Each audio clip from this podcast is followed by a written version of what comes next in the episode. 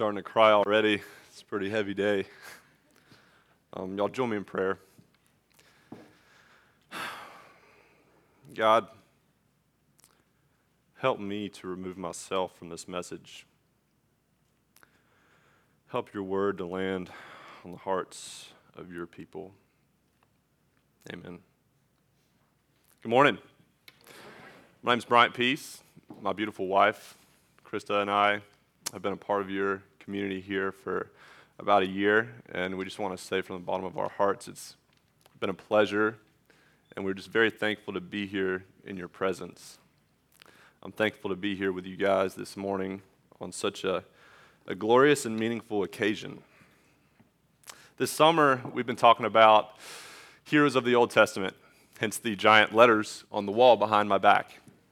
Uh, today, we're going to take a look at the heroic prophecies of Jeremiah, a man called by God to speak truth to the faltering nation of Judah, the faltering people of Judah. It's important to note before we get started that the Old New Testaments aren't a collection of distant stories about ancient people thousands of years ago. The Bible contains a living history that plays out in our daily lives. My prayer this morning is for each of us to receive God's message through the book of Jeremiah. These are the very words of God, and they're full of wisdom and truth for humanity, even in 2018. So, before we get started, in order to understand the message of the book of Jeremiah, a book of prophecy to a faltering nation, we need to understand the context who are the people of Judah? Who is God speaking to through the prophet of Jeremiah, the prophet Jeremiah? In order to understand who the people are, we need to go back to Genesis 12. So in Genesis 12, we find God calling Abraham, and through him, establishing a missionary nation that is to model their culture after the purity and love of their father. That nation is called Israel, a people created to influence their fallen world by the way that they live and love. Israel was founded to be an agent of change. Unfortunately, over the years, they began to drift. They began to forget their identity. They began to forget their purpose. They even splintered into divided kingdoms that were gradually conquered and captured by the world around them. Jeremiah was born in Judah.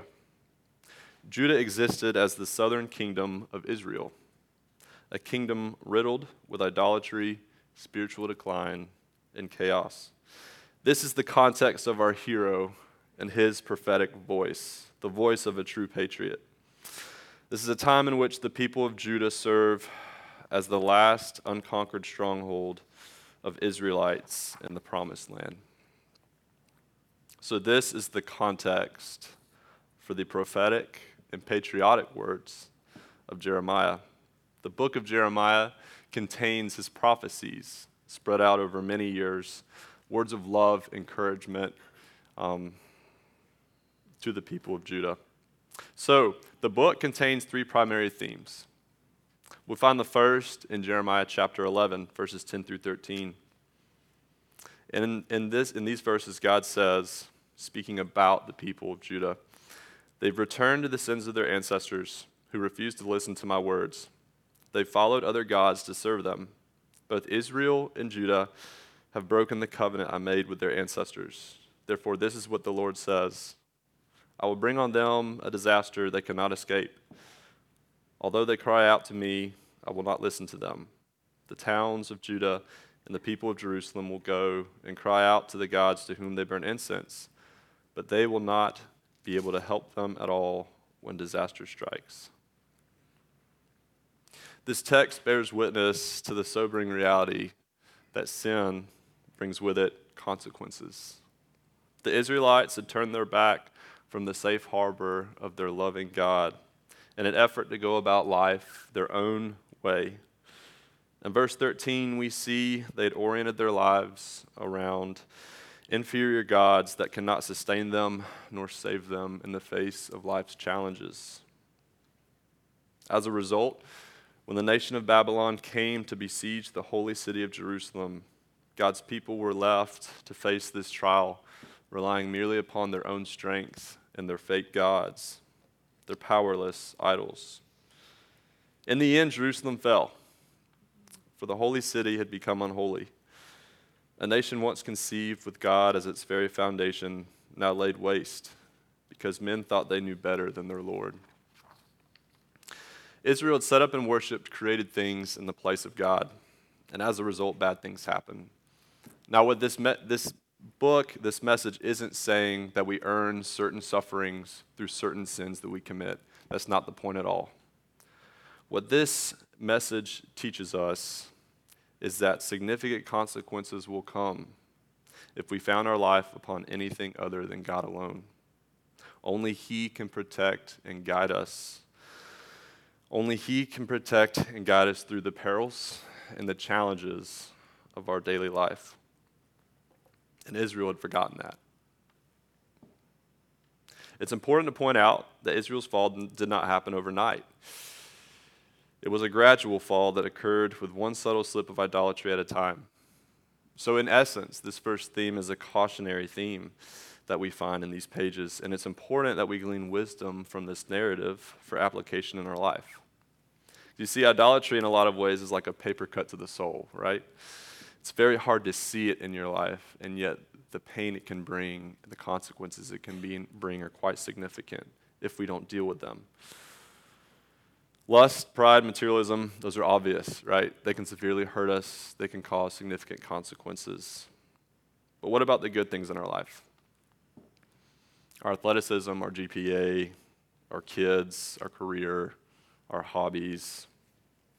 If we're not careful, these good things can also take the place of God in our life and cause serious consequences if not brought into check with the help of God.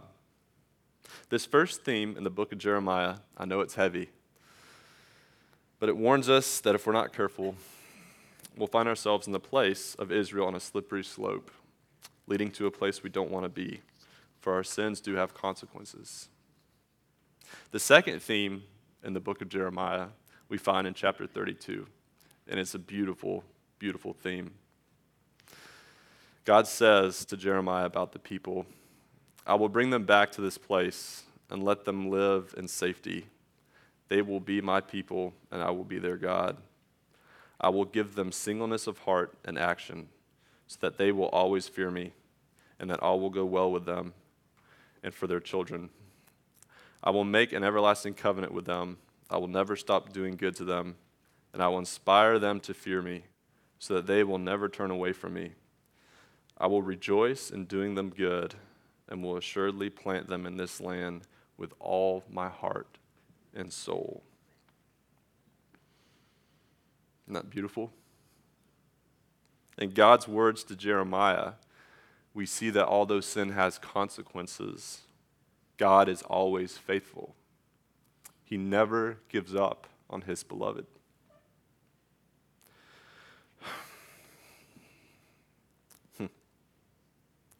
Many times I say that, it never gets old.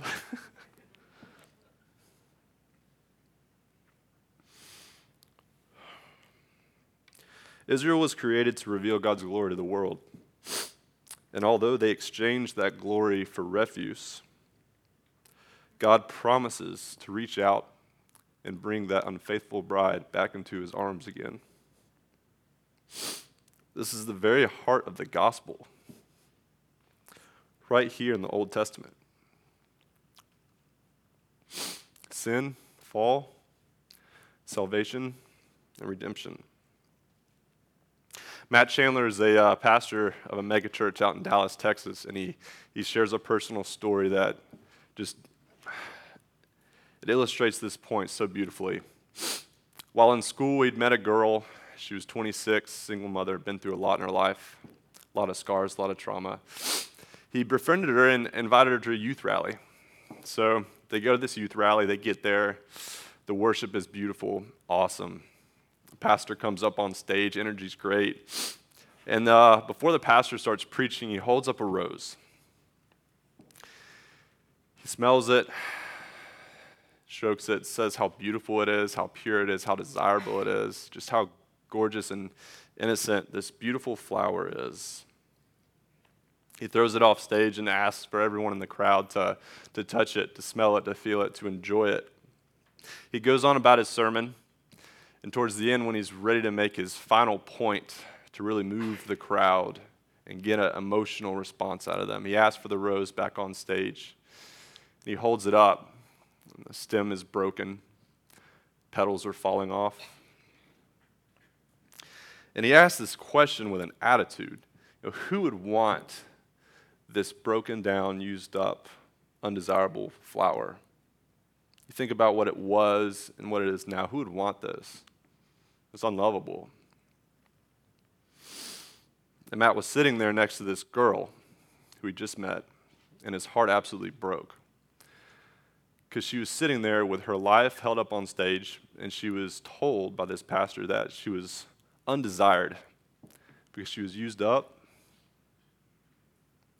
broken down. She was told that she was no longer desired, no longer loved. You see, that was a turning point in his theology because he realized God wants that rose. God wants that used up, broken down life. That life that's no longer lovely, no longer beautiful, no longer desired. You see, Israel throughout the Old Testament is that rose sinful, wounded, and yet incredibly loved. We all in this room, First Presbyterian of Thomasville, we're that rose today. Sinful, wounded, broken down, worn out, and yet incredibly loved. We don't deserve it, and we can't earn it. Jeremiah 32 shows us that God is willing to meet us where we are, to bandage our wounds, and walk with us, to walk with us as we learn how to be His. Sin has consequences, but God is faithful. Praise God. I could just stop right there. Whew. Almost done, fortunately. the third and final theme we find in the book of Jeremiah is found in chapter 29. And at this point, Jerusalem had fallen. Most of the inhabitants of the city had been carried off to live in exile in Babylon, in a foreign place. Jeremiah was one of the few that stayed in the city. So he writes them a letter to encourage them. Verses 4 through 7, he says, This is what the Lord Almighty, the God of Israel, says to all those I carried into exile from Jerusalem to Babylon build houses and settle down plant gardens and eat what they produce. Marry and have sons and daughters. Find wives for your sons. Give your daughters in marriage, so that they too may have sons and daughters. Increase in number there and do not decrease. Also, seek the peace and prosperity of the city to which I have carried you into exile. Pray to the Lord for it, because if it prospers, you too will prosper. In this letter, Jeremiah is calling God's people back to their original purpose to be a people about God's mission, a people that restore the health and dignity of their town and their land. The Israelites had forgotten what they were created for. And in this text, God is actively restoring their sense of purpose even as they live in a foreign land. They were far from the promised land, and they were far from their temple. But here, God informs the people of Judah that being His has little to do with religion. He tells them that being His has everything to do with having a life that's marked by God, a life that reflects Him and how they raise their children, establish their businesses, and cultivate the prosperity of their town. Israel had fallen. God forgave them and saved them for a purpose. That purpose was for the redeemed to show God's love to their neighbor as they lay the foundations of the kingdom of heaven on this earth. The pages before us give testament to the reality that a restored relationship with God restores our relationship to the world. He seeks to forgive and save us for a purpose. We are invited to participate in the living history of God redeeming sinful human beings that become partners with Him in the grand renovation of His beloved world. This is God's mission. In chapter 29, Jeremiah beckons for God's people to remember that mission. Israel was saved for a purpose. We are saved for a purpose. Now, to sum this all up, we as human beings are very fortunate that God is in the rehab business. Are we not? Can I get an amen? I've never said that before. I feel so Baptist right now. oh, man, that's good. No offense to any, any Baptists or former Baptists. Um, so, yeah, we're, gosh, I mean, we're so fortunate that he's in the rehab business. We have seen firsthand in the book of Jeremiah that God was willing to reclaim the people of Israel even in the midst of their failures. We've seen firsthand in the Gospels that God is willing to redeem us and reclaim us in the midst of our failures. Maybe you've had some idolatry building up in your life. Maybe that idolatry has caused some drift. Maybe it's caused some pain. And I'll tell you, there's good news here in the words of Jeremiah. You can literally just give it all to God right here and right now. He'll take you as you are, and He'll heal you. He'll set your feet on solid ground, and He'll walk with you. He's paid the price for your sin, and He's saved you for a purpose. Let's thank Him for that in prayer right now. God, thank you. Thank you so much. Thank you for lowering yourself and just being willing to enter our lives, to meet us where we are. You desire to change us because you love us and you want us to have a life that means something. God, just pray for your word to land on the hearts of your people. Pray for your word to land on my heart. Please continue to work on us and change us so that we can be partners with you in your grand renovation project. Amen.